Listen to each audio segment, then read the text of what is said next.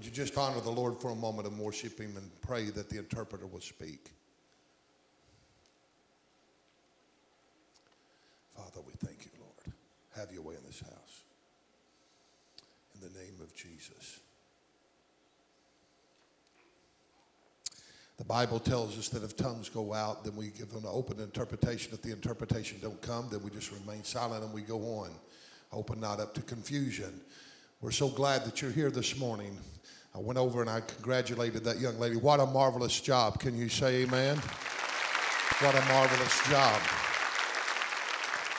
I wanted to hug and get that to rub off on me a little bit. Amen that anointing of the Holy Spirit. I feel like that I need to get right into my message this morning.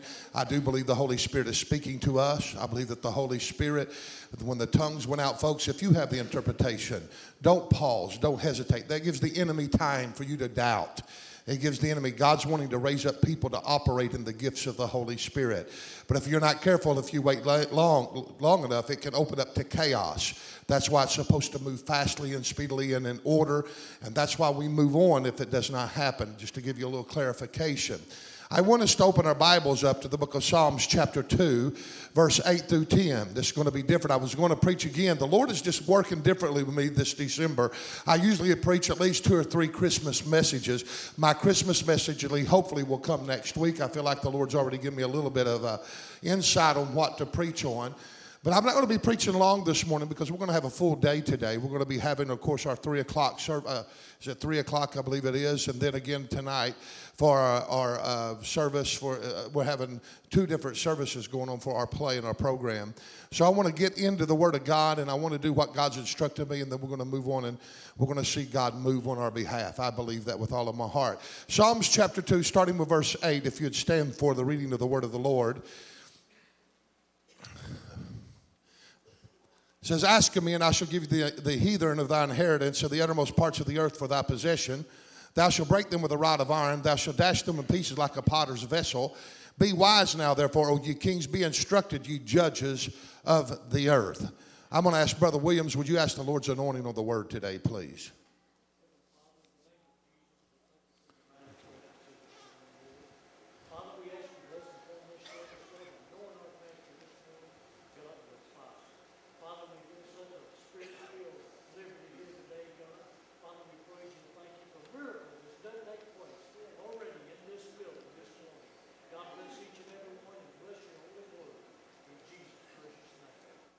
Amen.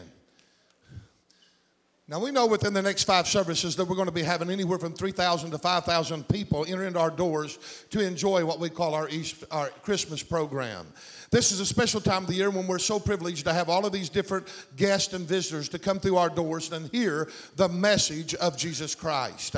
And though the message be in what we call a play form, yet for many, this will be the very first time that they will ever hear the true gospel of Jesus Christ.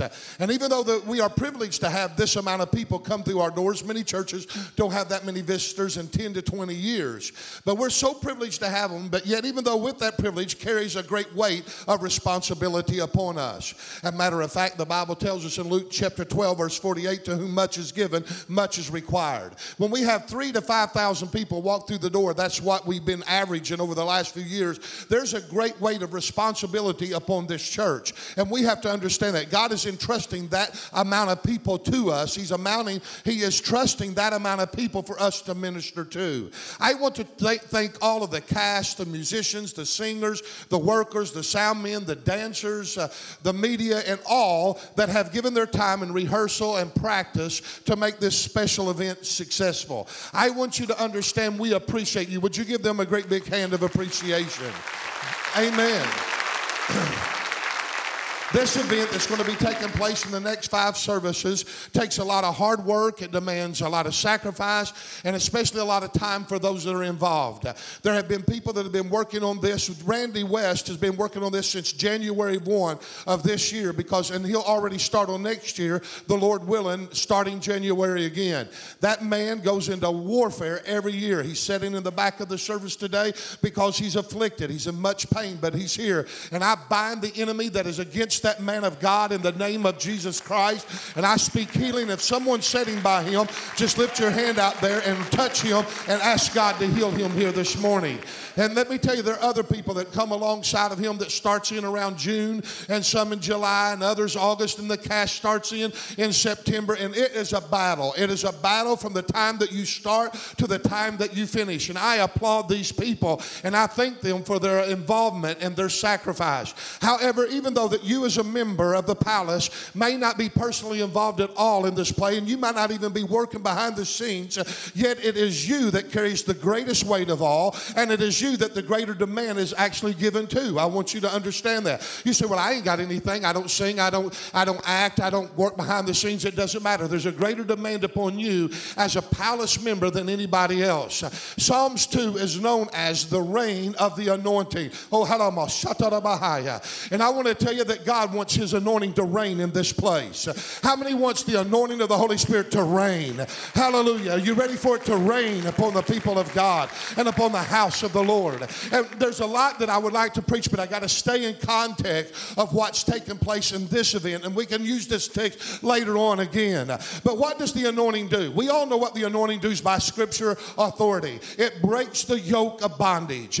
And I'm ready to see the anointing reign upon this place to where everybody that walks through those doors gets in contact with the anointing of the Holy Spirit and the chains are breaking off of their lives and the strongholds are broken down to where men and women can be free. How many is ready to see that happen in Poplar Bluff, Missouri at the Palace of Praise on 1400 Herschel Best Boulevard. If you want to see that happen, would you stand to your feet? Would you give God an applause? Would you worship Him and thank Him in advance for what He's about to do?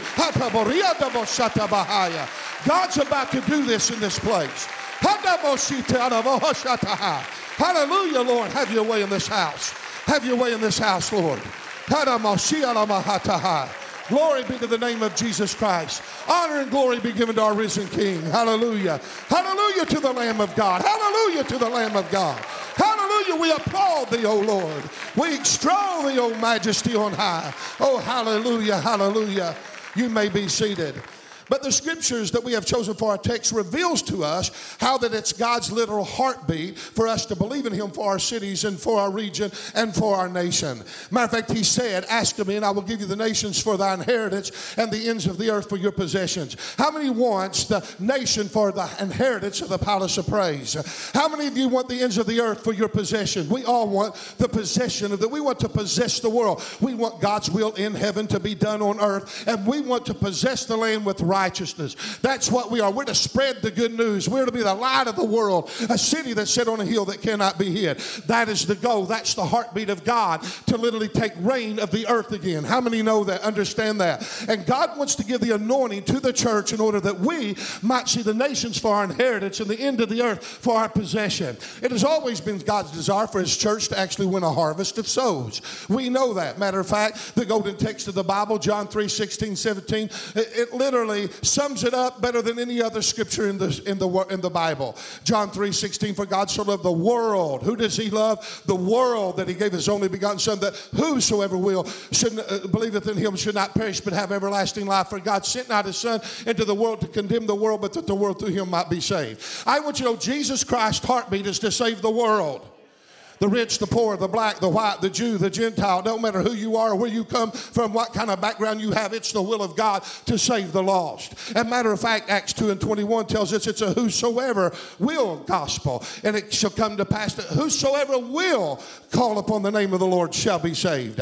I like what 2 Peter 3 and 9 says. It sums it up. For God is not slack concerning his promises. Some men count slackness, but God's long suffering to us. We're not willing that any, not any should perish, but that all should come unto repentance. I love that. I want you to know that the theme through the Bible is that Jesus Christ came to save sinners. Isn't that what the Apostle Paul said? The Apostle Paul said that Jesus Christ came into the world to save sinners, in whom I am chief. In Luke 19 and 10, it tells us that the Son of Man came to seek and to save that which was lost. That's the heartbeat of Jesus. That ought to be the heartbeat of the church. That is and should be the heartbeat of every believer in this building today. That we are we are harvest minded. That we're we're not just a bunch of people that come in here to get our thrills every Sunday from a preacher so that we can dance and shout and jump. We got to have something to dance about. What I want to dance about is to see people liberated, to see people free, to see people saved, to see people pulled out of the fire, to see people escape hell by the present presentation of the gospel of Jesus Christ to the ends of the earth. Can I have an amen? I'm about to preach myself happy right now. The heartbeat of God is to give us our cities and our nation for our inheritance. But even though it's God's will for Him to give us our cities, yet it's not just going to happen. They're not just going to just walk in and flop down and say, I want to be saved. That's not the way it's going to happen. We have to realize that in order to win the sinners that come through our doors, we first of all have to defeat the strong man that is over their life. We have to defeat that thing that's got them bound. We live in the hour of Satan's greatest attack against humanity, against mankind. And can I tell you, but we also live in the church's greatest hour. And let me tell you, these two kingdoms struggle and fight for the souls of this generation. There is a war going on, whether you see it or not, right now in the heavenlies. Uh, the kingdom of darkness is fighting the kingdom of light, the kingdom of Satan is fighting the kingdom of God. And they're warring over the generations that's rising up in our land. We have to realize that every soul that is lost is bound by a strong man, or they would not be lost. Can I have an amen? The reason of their lostness is that they're deceived, they're bound, they're enslaved, they're, they're, they're, they're captivated by a one that is stronger than themselves. That strong man, that, that strong man, he buffets them, he influences them, he controls them, he deceives them, he manipulates them, and on and on and on the list goes.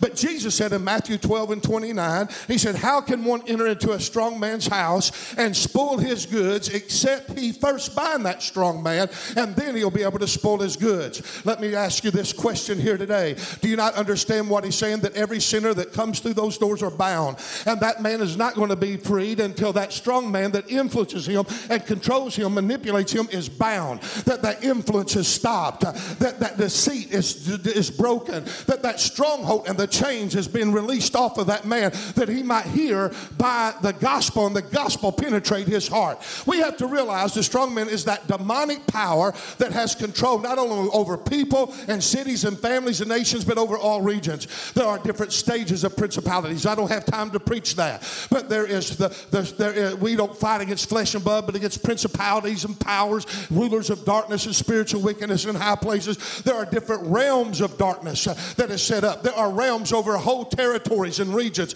Did you know that there's a strong man over Poplar Bluff that he holds this city into a certain ca- captive to a certain influence? Uh, there are regions you go into, and there's spirits of lust that is prominent. You go into another region, it's a spirit of suicide that's prominent. You go into another region, it's a spirit of fear that is prominent. There is a demonic power that sets over regions, but there's also those same demonic entities that are broken down into different levels that every single person on the face of the earth that's lost has a demon sitting there mocking them, ridiculing them, bi- binding them, lying to them, and intimidating them. And I want you to know it's time that we at the Palace of Praise, we might not be able to change the whole world, but we can change our region. And everybody that walks through that door that's bound, I'm going to tell them they have hope through Jesus Christ and that this place has a liberating place. It is the reign of God's anointing, and we're going to break down the stronghold that holds them captive and enslaves them to their devices.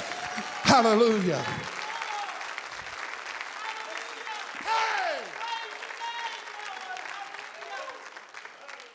They come in here addicted and enslaved to all kinds of different ungodly passions. And it's time that we say enough's enough. You've had our children, you've had our loved ones, you've had our moms and dads long enough, and buddy, that the palace of praise is tired of it. And we're rising up in authority and power, and the reign of the righteousness of God and the anointing of the Holy Spirit is about to take this place by storm. If you believe that, stand to your feet and give him another praise. Come on, praise Him for it. Hallelujah.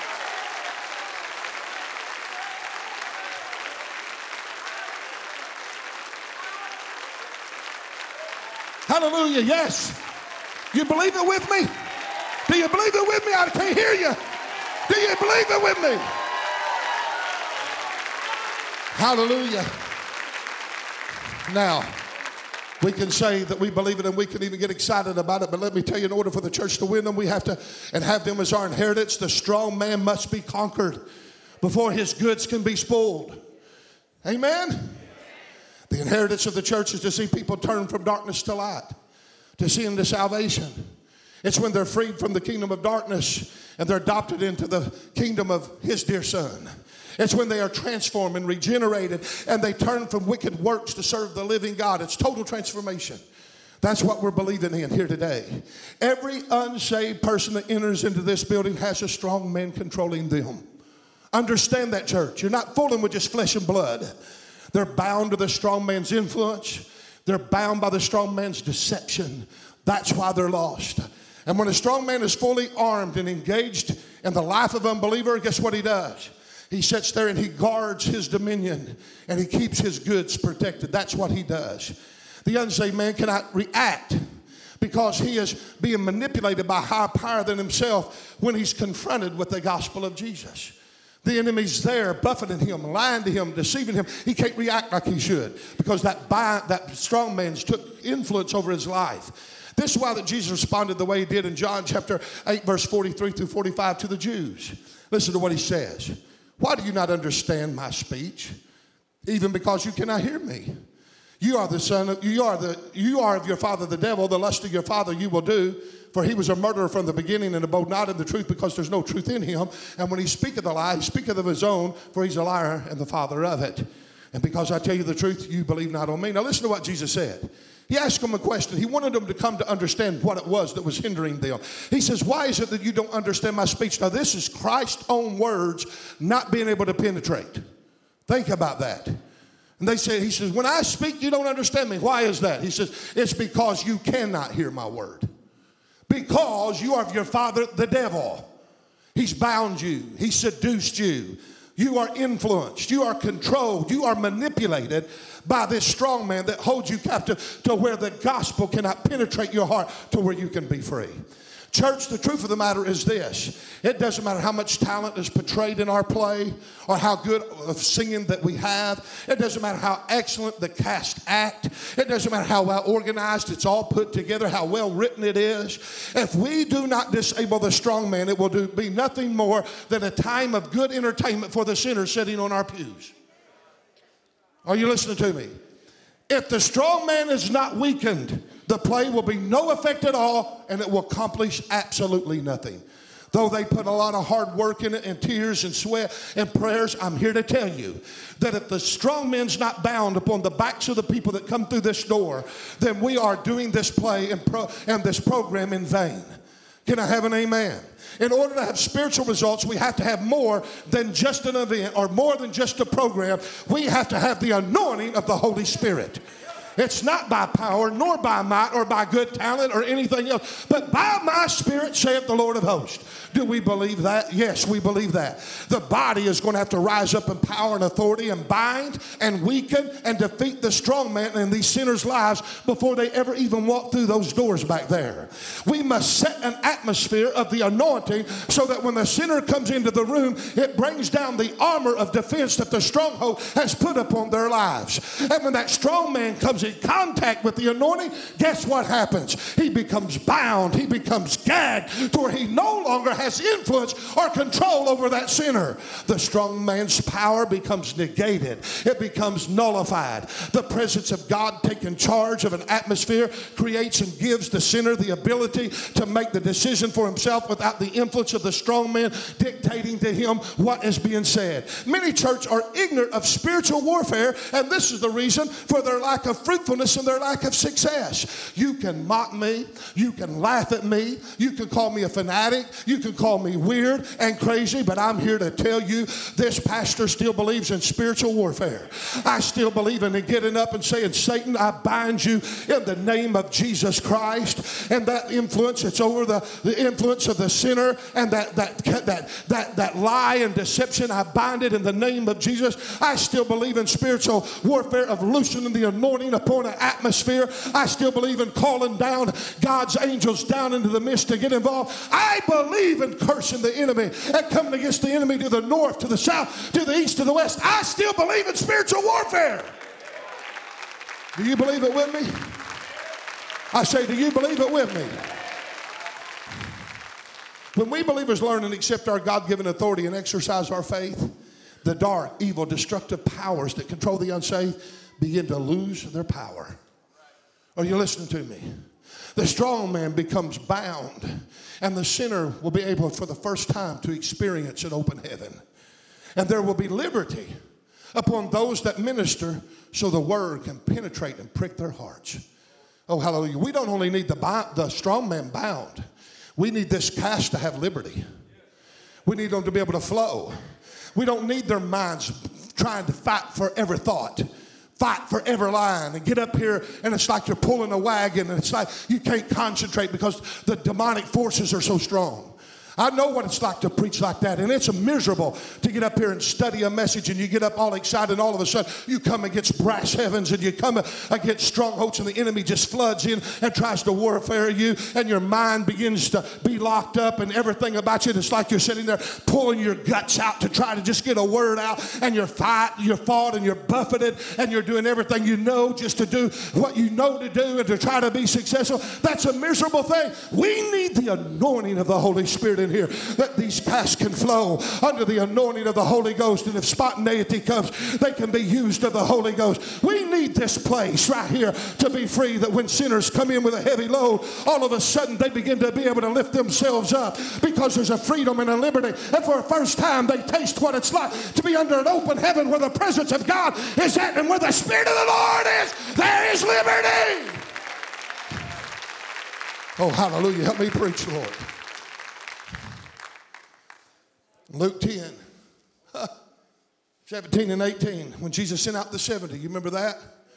Gave them power. They went out laying hands on people, preaching the gospel, and souls were saved. Listen to their statement on their return.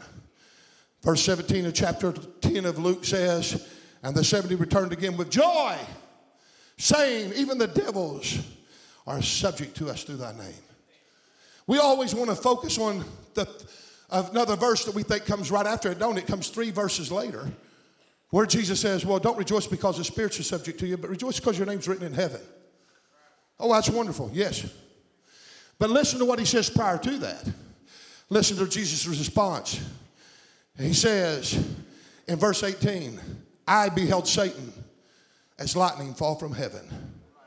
Verse 18 says, And Behold, I give you power to tread upon serpents and upon scorpions and over every power of the enemy, and nothing shall by any means hurt you. Did you hear what he said? Did you catch it? And then the next verse says, But don't rejoice because your spirits are subject to you, but rejoice because your names are written in heaven. Rejoice because you're a candidate of the anointing. Jesus said that as they went out preaching the gospel, Jesus said, I seen you go out. I, I sent you out. And as I seen you go out, and you were casting out devils, you were healing the sick. He said, I saw something that you didn't see.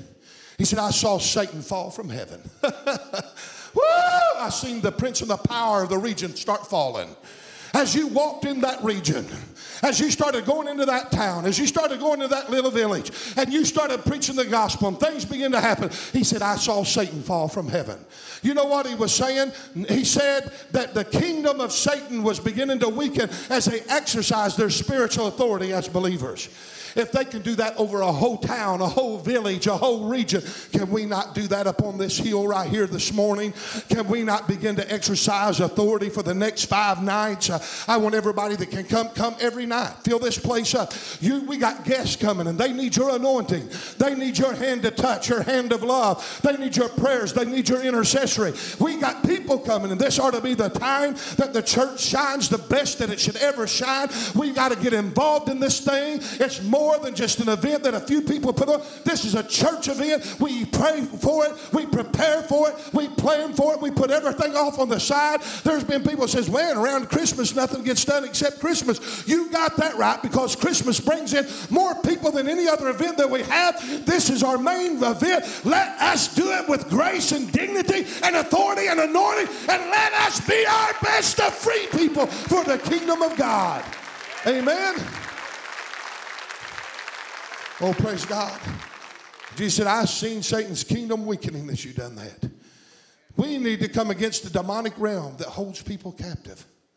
Right here this morning. Amen.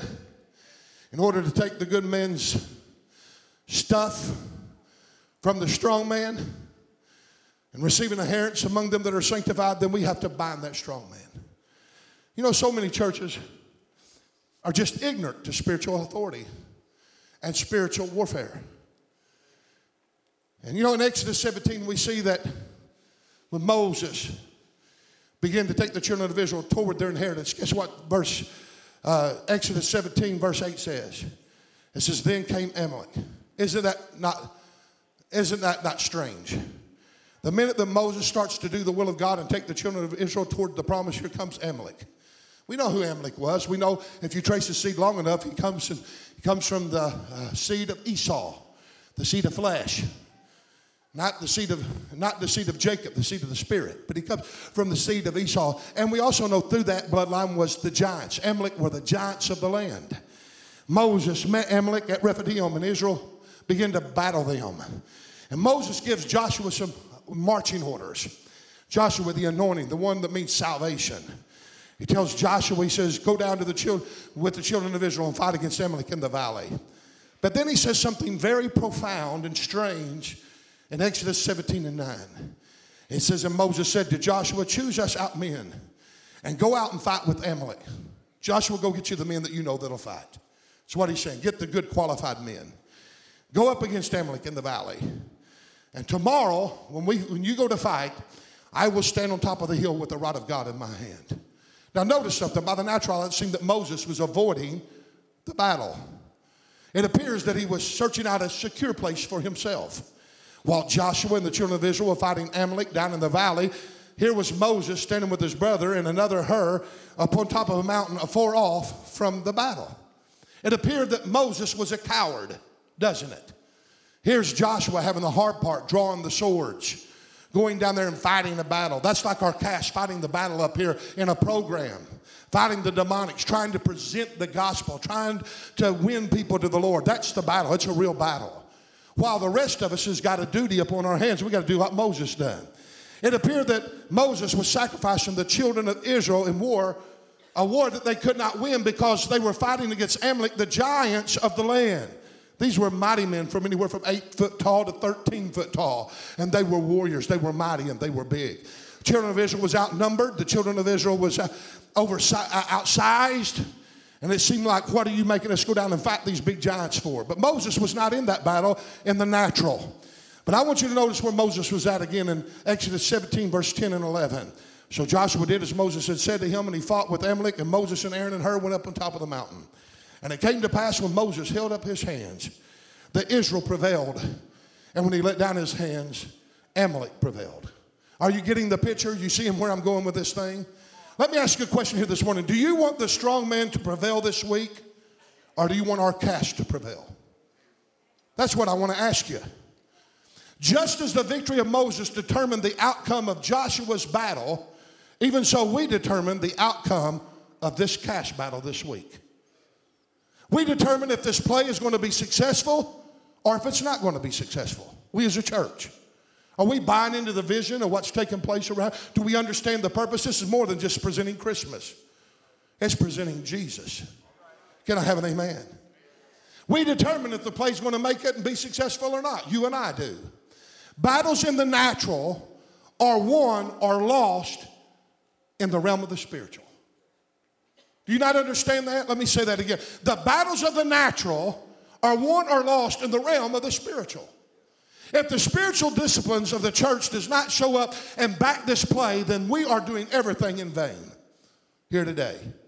The misconception of most churches is that Moses was not involved in the battle law, but if it wasn't for Moses, the children of Israel would have never won that battle.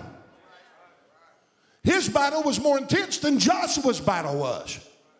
As long as Moses kept his hands up, Israel prevailed in the battle. But the minute that Moses put his hands down, Amalek, the giant, the strong man, would prevail in battle. Let me ask you a, a question. How much have you interceded over this play? How much have you prayed over it? I'm not involved. I'm not involved. My children are not involved, so I'm just sitting on the back scenes. We're just going to come and watch a pretty play. If that's your concept, then you don't have any kind of Christian principles working in your life at all. Woo! Can I have an amen? We're not doing a play just to be doing a play. We're doing it for a reason. We got a purpose behind it. We got a vision to fulfill. Can I have an amen?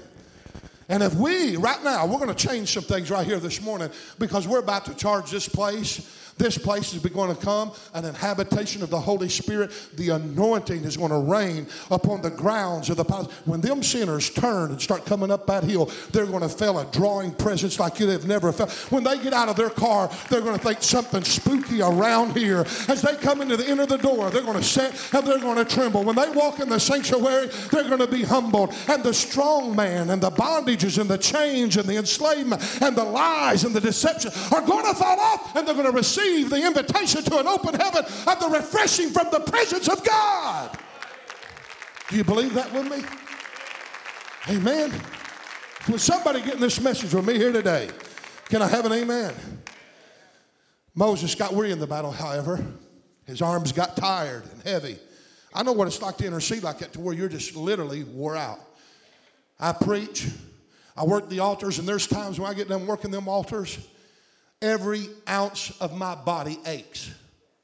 It hurts. I'm tired, I'm weary, I strain, I stress, I work, I labor. It's hard work. It's hard work to go up and there's a strong man on someone's life, and you said that before you can ever even penetrate to that person and talk to that person, you have to break down the stronghold first. Amen? And sometimes breaking a strong man's heart, he's strong. And you have to sit there and war and you fight, and then finally you get an open heaven, and then you pray with a man, and then they receive the Lord and they start getting touched and they start getting blessed. And then before you look up, and there's 50 more needing the same thing. And you're one man or two men, whatever, and you're saying, Oh my goodness, are we ever going to get done with this? And you're sitting there when you go home, you just flop down on the couch and say, I don't even know if I got enough strength to go back to church this morning, tonight. I want to tell you that's real warfare.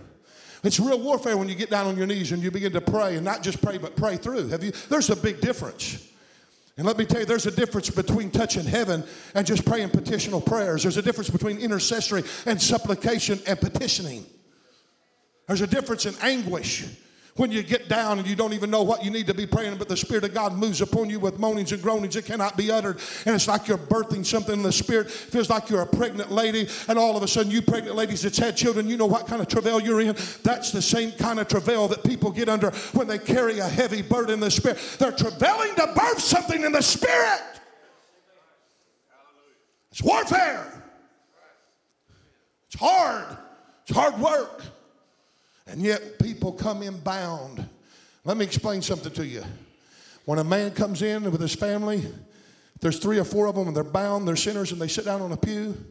And then another couple comes in, there's two of them, and another one comes in, and another one comes. Guess what happens? You begin to get outweighed because there's more giants in the land than there is us. Hello? The Amaleks come in. And all of a sudden, when the Amaleks come in, it changes the atmosphere if you're not careful. Amen? It binds the atmosphere. Then the plays up here beating themselves up to death, trying to penetrate the strong men's influences and the power of the heavenlies that's bound and captivated by strong men that's not been dealt with. Now, that ain't going to happen at the Palace of Praise this week. Lord's done put it in my spirit, and I've already been travailing. And let me tell you, if I can get all of you to pray with me, and if I can get you on the scene with me, when they come in, the strong man has to leave his influence at the door. Hallelujah. Hallelujah. When that strong man's upon the backs of those people and they turn up that driveway, I can hear one of them say, I think I'm getting out of here. I don't think I want to go to the top of that hill. I want to tell you there's something up there I don't want to tangle with. There's something up there greater than I. There's something up there that I've never dealt with before. And I want to tell you it's time that we understand what I'm preaching is spiritual authority and truth. And God wants His church to be active this week in order that the strong men that's upon the back of the sinners will be bound so that the sinner can be be saved. Oh, hallelujah. Give the Lord praise.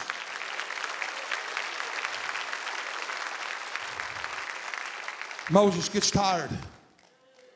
He can't handle it. And I can hear some of the naysayers in the camp of Israel. Oh, look at Aaron. He don't have to fight. He's Moses' brother. Now, let me tell you, Aaron fought more than the people did down in that valley. Because when Moses got tired, Aaron and Hur got a hold of the hands of Moses and lifted him up. Are you willing to lift up your cast here today? The cast cannot do this on their own. They've prayed, they are anointed, they are doing everything that they know to do, but they're like a Moses. They get tired. They got physical bodies. They've been up here hours upon hours. Things that you don't even see taking behind, behind the scenes. The, all, the, the warfare just to get here into practice is unbelievable. Amen? The war that they go through, the minute their mind's made up to get actively involved, the enemy attacks them. And they fight and struggle for months because the enemy's out to try to stop them from performing. Can I have an? Am I, am I, am I preaching all right this morning? Now listen to what Jesus says in Matthew 18 and 19. Again, I say to you that if two of you shall agree on earth as touching anything that they shall ask, it shall be done of them which my, from my Father which is in heaven. Listen to what he says in Matthew 16, 19. And I will give you the keys of the kingdom of heaven, and whatsoever you bind on earth shall be bound in heaven, and whatsoever you loose on earth shall be loosed in heaven. I still believe in that. The preaching of the gospel, the leading in worship, the ministry of productions must be preceded by intercessory and prayer and warfare. It has to be. There has to be spiritual warfare that addresses the strong man. We have to deal with the black, dark, negative forces that comes in the backs of those that are unsaved. We have to rise up in power and take our city for Jesus Christ. I'm willing to take it. Are you? This is the beginning of it. You know, the Bible says that we can't be ignorant of Satan's devices because the Bible says if we do, he will take advantage of us. That's what he says. If we, we have to recognize Moses in this fight because a lack of discernment is nothing more than surrender by default to the strong man. If we don't see our purpose, if we don't see and engage in this thing, then we default. We default on our own. We just give it over to him to say, you know, you can, these guys worked all in vain. And this is going to come to naught because we don't see the actual warfare that we have to do in order to make it successful. 2 Corinthians 2.11 says, Lest Satan should get advantage of us, for we're not ignorant of his devices. This is why there are texts in verse 10. He says, Be wise now, therefore, O ye kings, be instructed, O ye judges of the earth. We got to be wise about our spiritual warfare. If you want a city, if you want possessions, be wise, O ye kings, be instructed. Take it by force. The violent take it by force. Amen. You and I got to understand that the very things we're wanting to see happen are not going to happen if we don't engage ourselves in the war to make it happen. How many want your sons and daughters, their children, their neighbors, their friends, their community saved? Everybody wants a safe school, and we're putting all these programs in the schools, putting armed personnel there, and I'm for all of that, and there's nothing against that. But I want to tell you what's going to make our schools safe is when righteousness begins to reign throughout our land. Amen. It's when we take this place by storm. It's when everybody that teaches there's a Christian and everybody that leaves there's a Christian. And it's when this whole, whole place begins to be changed little by little and bit by bit by the power of the anointing of a church that's willing to go out and say, This city is mine. Can I have an amen? If there's no spiritual covering over this production, it will be nothing but that but a production. And people will say, Oh, how good and how nice and how sweet and how pretty that was. I don't want it to be good. I want it to be liberating. I don't want it to just be nice. I want it to be penetrating. I don't want it to be just sweet. I want it to be captivating. I don't want it to be pretty. I want it to be powerful. I want it to make a difference. Can I have an amen? But if we're going to go into spiritual warfare and take our God given authority and exercise our faith, souls will be saved. The bound will be loosed. The, the, the blind will see. And the captive will be freed. We're here to set some captives free this week. Oh, I'm, I'm anxious to see. Look at verse 9 of our text. Thou shalt break them with a rod of iron. Thou shalt dash them in pieces like a potter's vessel. And though we think they're strong, they're only strong by the amount that we've allowed them to intimidate us to think that they're strong. It's like when the 10 spies come over and said they seen the giants in the land, they said, We be like grasshoppers in their sight. They're only strong by the power that we give them to be strong. Because there's nothing more powerful than faith in God. And God, with God, there's nothing impossible to them that believe. In His name, what can we do? We can do all kinds of mighty things, can't we? But notice this. Notice this that you and I have got to get to the place that we look at them as nothing more, them strong men, as vessels of potter's clay. I was going to bring a clay pitcher today, and I thought, well, if I do that, I'm going to have to clean up the mess, and I'm too lazy to do that, so I didn't bring it. I, my wife's got a little clay pot that she puts plants in. It's kind of cracked anyway. She said, You can have that one. And I was going to get it up here and I was going to show you how easy it is to take a little chisel or something and just bang against that clay pot and it'll crumble. And though the strong man roars, he looks big, he's a giant. I want to tell you, he's nothing but potter in the eyes of faith. We can take it and we can crumble him to pieces with the rod of iron. What's the rod of iron? The Word of God. The Word of God can penetrate and penetrate and penetrate till that strong man crumbles like potter in the hands of a mighty God that can crush it. Can I have an amen? The people of this region is not going to be freed until there is a weakening of Satan's kingdom when we exercise our rights and our authority as believers. You and I got to do that this morning. I preached short this morning for a purpose. I think I did. I feel like I have. And if you don't think I have, I'm going to preach another hour to prove you wrong. Kenny Foster gave me a testimony this week that was outstanding. I had to go to a board of directors meeting in, in Sevierville, Tennessee. His father-in-law had died, and I went over to visit with him at his house, and and then of course Lisa had died the next morning. And as a pastor, I had to be at this meeting because by Tennessee state law, all of the board of directors have to be there, or we could lose a lot of funding and different things over the school. So I had to be there. And so I gave him my condolences and tried to stay with him as much as I could to comfort him. And while I went to comfort him, he comforted me. And though it was hard upon him, he looked at me and he said, Pastor, I want to tell you a story. He said, My father in law, we used to, Lisa wrote me a letter before she died, the night before she died. She gave me a text, a letter, a letter text on my phone, and she spelled it out about 31 years she had prayed for her father to be saved. Anguished over him for 31 solid years. Last year, I guess it was last year, maybe the year before, I don't even know when it happened, but I was assuming it was last year. Kenny said, When you go up to my father in law and try to tell him about the Lord, he'd say, Shut up, I don't want to hear that. He's kind of a hard man. Didn't want to hear that stuff. And he'd become very vocal, very bold. Didn't want to be invited to church, didn't want none of that, non- that nonsense. That was the kind of man he was. And he said, One day we just invited him to come to the church for the Christmas program. Well, What is a Christmas program? They're not going to be preaching at me. He come in and he sat down. And during that production, after 31 years of prayer over that man, Lisa had bound that strong man. And there he sat in that program and wept like a baby and gave his heart and life, him and his wife both, to the Lord Jesus Christ.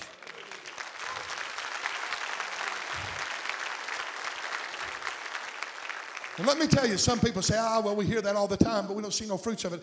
Well, let me tell you, you've seen the fruits of that because the next Sunday he was in our church and he'd been coming every time he could. He was a very sick man. He wasn't able to come that much. The next Sunday he was in our church, and Kenny said, I looked over at him instead of seeing an old rough man, I seen a sweet man with his hands raised toward heaven, magnifying the Lord with tears coming down his face.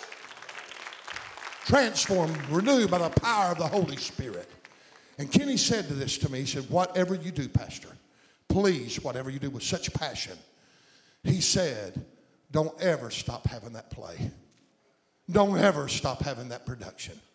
Don't ever stop allowing that to happen because people will come to that when they won't come to anything else. And they don't understand that when they get there, the gospel is going to be presented to them in a mighty way. Hallelujah. Would you stand with me this morning?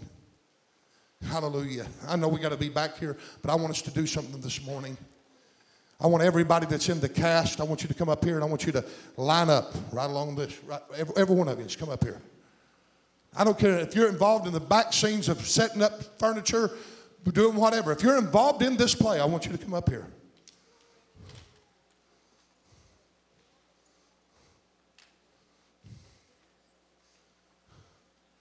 Look how he's involved in this thing. Hallelujah. Give them, Lord, praise for this.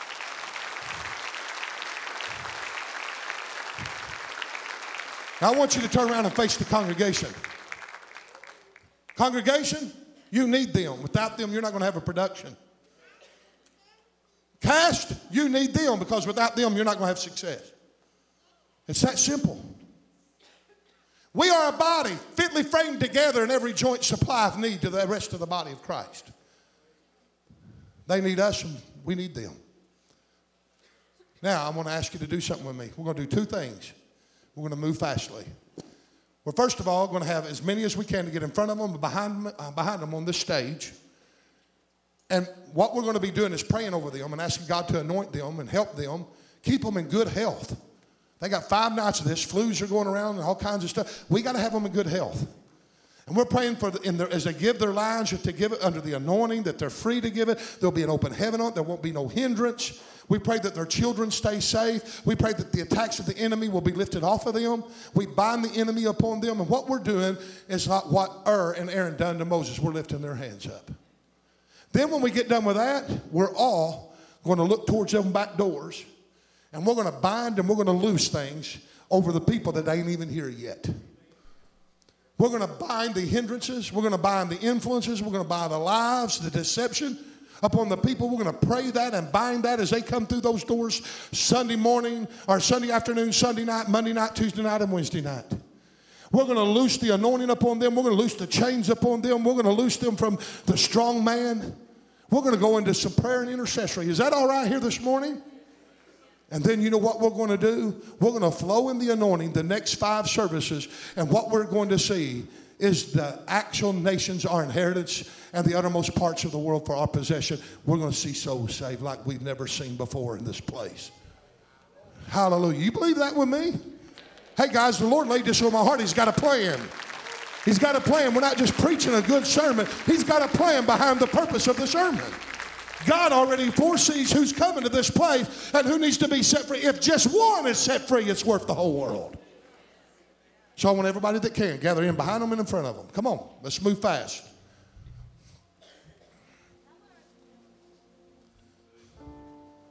Holy Spirit, hallelujah. Now we're going to the hard part. You've heard the good part. You've got you all excited about the sermon. Now it's time to put the sermon to practice. Are you ready to practice what you just heard? Put it. Now start laying hands upon them and praying over them. Binding the influence of the enemy, binding the strong men that would come against them, loosen the anointing upon them, praying for their health, praying for their safety, praying for their peace of mind, praying for their children, praying for their home. Father, right now in the mighty name of Jesus Christ, we come against every force that is against our cast. We pray health, healing, and wholeness over them as they deliver. We pray for the sweet liberty of, of the Holy Spirit. We pray for open heavens upon their minds, upon their hearts, upon their lives.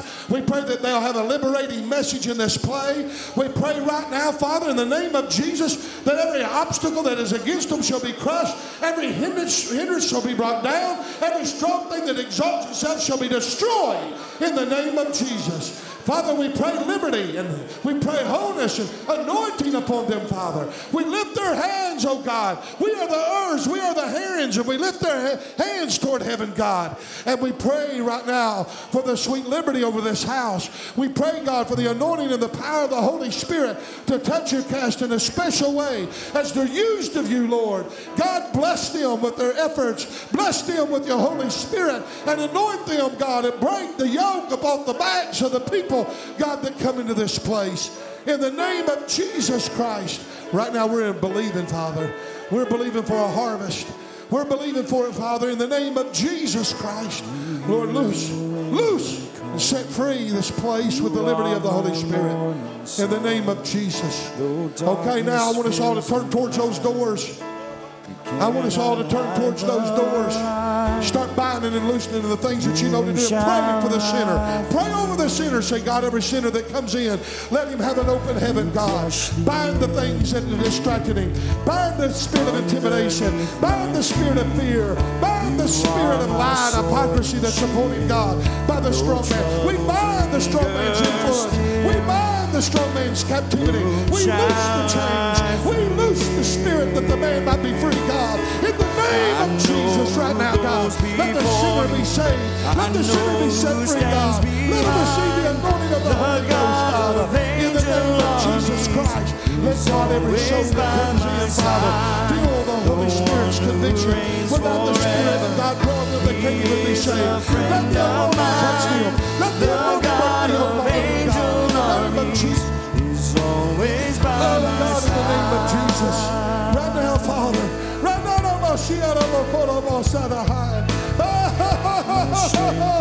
Oh God, have your way in this place.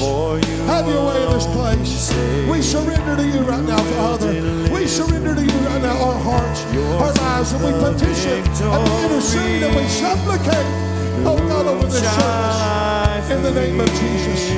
Lord, let us be surprised and overwhelmed at the amount of people saved and liberated this year. I ask it in Jesus' name. Touch Randy West and heal his body. Touch his foot, Lord, and give him liberating power this week and let him enjoy this. God, that he has birthed his spirit in the name of Jesus. In the name of Jesus. Now, if you believe that the prayers that you have prayed in agreement shall have an effect, give God praise. Come on, you now give me praise. God bless you. We want to see you here in every service that you can. In Jesus' name.